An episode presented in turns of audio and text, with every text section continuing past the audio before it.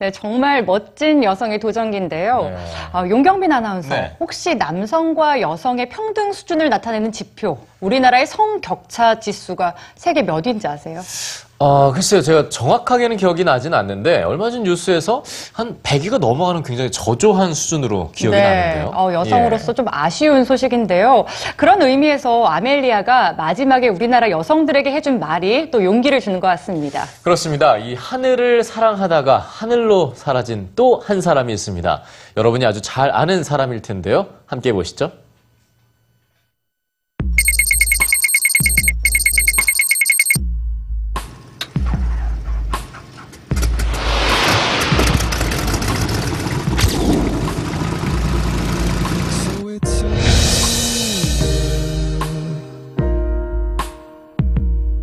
this time.